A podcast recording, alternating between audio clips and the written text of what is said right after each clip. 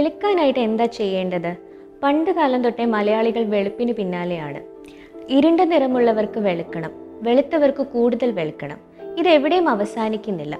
ഇതിന് ചൂഷണം ചെയ്തുകൊണ്ട് ഒരുപാട് വൈറ്റനിങ് ക്രീംസ് ദിനം പ്രതി വിപണിയിൽ ഇറങ്ങുന്നുമുണ്ട്.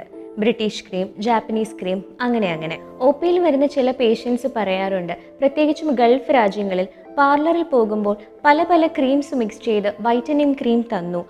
അതിട്ടതിനു ശേഷം പെട്ടെന്ന് വെളുക്കാൻ തുടങ്ങി അങ്ങനെ. അത്യാസന്റെ നിലയിൽ കിടക്കുമ്പോഴും ഡോക്ടർ തരുന്ന മരുന്ന് ഇതെന്തിനുള്ളതാണ് ഇതിന് സൈഡ് ഇഫക്ട്സ് ഉണ്ടോ എന്ന് ചോദിച്ചറിയാൻ ശ്രമിക്കുന്നവർ എന്തുകൊണ്ട് പേരറിയാത്ത ഇൻഗ്രീഡിയൻസ് അറിയാത്ത ക്രീംസ് മുഖത്ത് പുരട്ടാൻ തയ്യാറാവുന്നു? രണ്ട് കാരണങ്ങളാണ്. ഒന്ന് വെളുക്കാൻ അത്രമാത്രം ആഗ്രഹിക്കുന്നു. രണ്ട് പുറമേ പുരട്ടുന്ന ക്രീമുകൾക്ക് സൈഡ് ഇഫക്ട്സ് ഇല്ല എന്ന മിഥ്യാധാരണ. എന്നാൽ സത്യം എന്തെന്നാൽ ഇത്തരത്തിലുള്ള ക്രീംസിൽ സ്റ്റീറോയിഡ് അല്ലെങ്കിൽ ഹൈഡ്രോക്വിനോൺ മുതലായ ബ്ലീച്ചിങ് ഏജന്റ്സ് അടങ്ങിയിരിക്കും.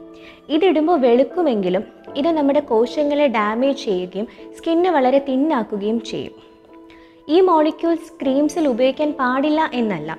ഡോക്ടർ പ്രിസ്ക്രിപ്ഷൻ ക്രീംസിലും ഈ മോളിക്യൂൾസ് ഉണ്ടാവാറുണ്ട്.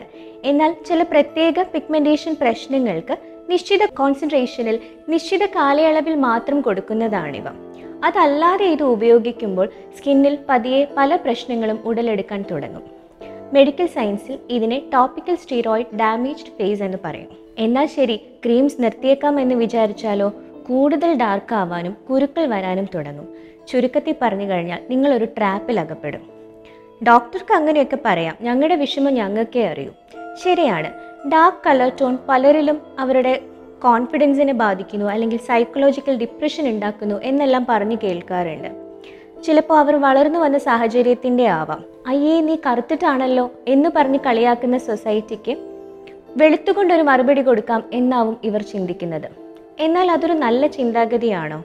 നമ്മുടെ എല്ലാവരുടെയും സ്കിൻ കളർ ജനറ്റിക്കലി ഡിറ്റർമിൻഡ് ആണ്. ഓരോരുത്തരുടെയും മെലനോസൈറ്റും മെലാനിൻ കണ്ടന്റും എല്ലാം വ്യത്യസ്തമാണ്. വിദേശികളെ കണ്ടിട്ടില്ലേ? അവരുടെ വെളുത്ത സ്കിൻ ഒന്ന് കറുത്ത് കിട്ടാൻ വേണ്ടിയിട്ട് ഒന്ന് ടാൻ ആവാൻ വേണ്ടി എന്തുമാത്രമാണ് അവർ കഷ്ടപ്പെടുന്നത്? കാരണം അവരുടെ സ്കിന്നിൽ മെലാനിൻ കണ്ടന്റ് കുറവായതുകൊണ്ട് സ്കിൻ ക്യാൻസർ പോലുള്ള അസുഖങ്ങൾ വരാനുള്ള റിസ്ക് വളരെ കൂടുതലാണ്.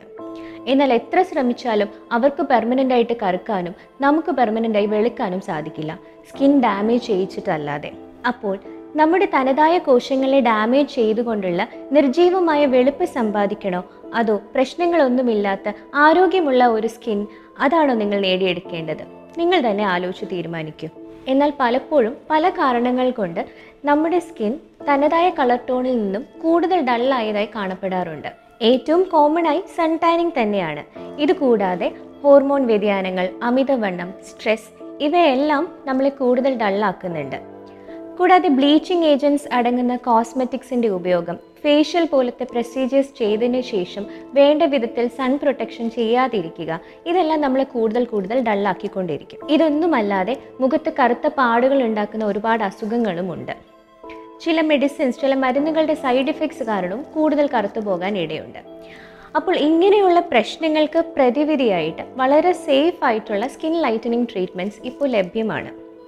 കോജിക് ആസിഡ് ആർബ്യൂട്ടിൻ ടെറോവൈറ്റ് മുതലായ സേഫ് ആയിട്ടുള്ള ഇൻഗ്രീഡിയൻസ് അടങ്ങുന്ന ക്രീംസ് വൈറ്റമിൻ സി ഗ്ലൂട്ടാഥയോൺ മുതലായ ആന്റി ഓക്സിഡന്റ് മരുന്നുകൾ chemical peel treatment laser treatment ഇവയെല്ലാം ഇതിൽ പെടും. ഓരോരുത്തരുടെയും സ്കിൻ വ്യത്യസ്തമായതുകൊണ്ട് തന്നെ നിങ്ങളുടെ സ്കിൻ അസസ് ചെയ്തതിന് ശേഷം നിങ്ങൾക്കുതകുന്ന ട്രീറ്റ്മെന്റ് ഏതാണെന്ന് ഡെർമറ്റോളജിസ്റ്റ് നിർദ്ദേശിക്കും.